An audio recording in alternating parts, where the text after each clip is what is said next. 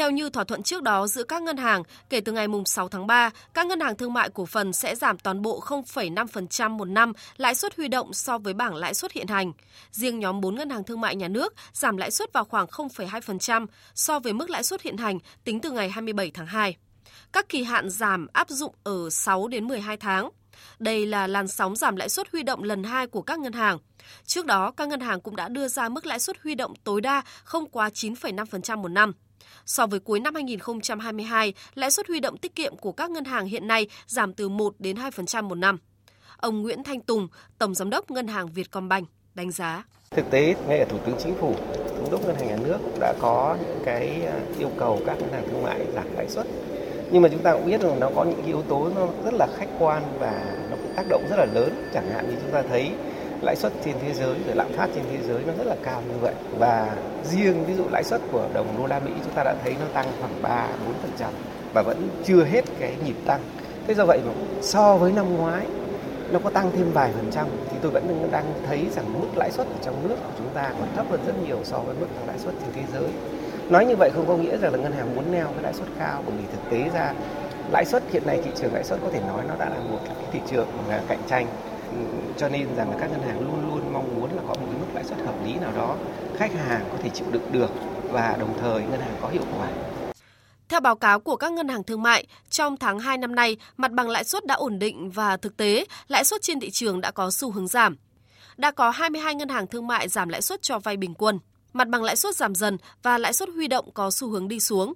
Thế nhưng, lãi cho vay hiện nay giảm khá chậm, Lãi suất cho vay phát sinh mới đã giảm bình quân khoảng 0,4% một năm so với cuối năm 2022, duy trì là 10 đến 15% một năm tùy theo khoản vay. Đặc biệt, những khách hàng vừa tính lại lãi suất cho vay từ đầu năm 2023 thì gần như bị treo ở mức 15 đến 16% một năm.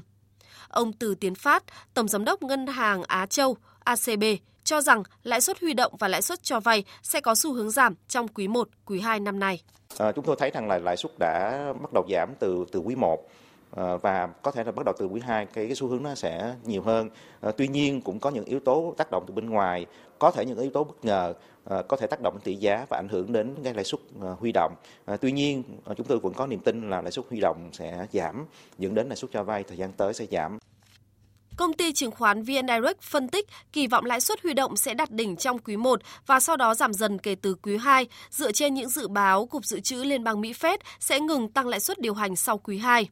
Theo đó, áp lực lên tỷ giá đồng Việt Nam có thể hạ nhiệt đáng kể trong nửa sau của năm 2023. Ngân hàng nhà nước tích cực hỗ trợ thanh khoản thị trường thông qua các kênh thị trường mở, mua dự trữ ngoại hối, nhu cầu tín dụng chậm lại trong bối cảnh tăng trưởng kinh tế giảm tốc và thị trường bất động sản ảm đạm. Ông Đỗ Bảo Ngọc, Phó Tổng Giám đốc Công ty Cổ phần Chứng khoán Kiến thiết Việt Nam nhận định. Ví dụ như trong thời gian tới mà cái áp lực từ Fed tăng lãi suất nó không còn quá lớn nữa, kể từ quý 2 trở đi có thể rằng là cái mặt bằng lãi suất sẽ giảm dần, thanh khoản trong hệ thống được cải thiện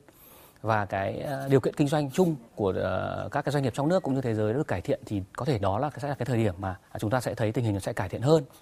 Theo các chuyên gia, lãi suất huy động có thể giảm nhẹ trong năm nay. Tuy nhiên, tiết kiệm vẫn là kênh đầu tư hấp dẫn nhất, ít nhất là cho đến hết quý 1 năm nay.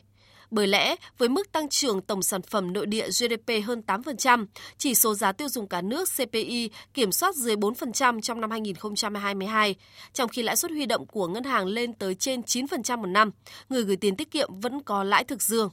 Tiến sĩ Cấn Văn Lực, thành viên Hội đồng Tư vấn Chính sách Tài chính Tiền tệ Quốc gia, đánh giá Tôi cho rằng là chúng ta cũng ờ, bình tĩnh, ờ, yên tâm hơn bởi vì chúng tôi dự báo rằng kể cả trong bối cảnh sắp tới Fed còn tăng lãi suất thì nó sẽ dịu dần. Cũng nhiều ý kiến cho rằng lãi suất khó có thể giảm mạnh khi ngân hàng nhà nước khả năng cao sẽ phải giữ nguyên lãi suất điều hành do áp lực tỷ giá và lạm phát vẫn hiện hữu. Tăng trưởng tín dụng được định hướng ở mức cao 14%, đòi hỏi các ngân hàng sẽ phải cân đối nguồn vốn.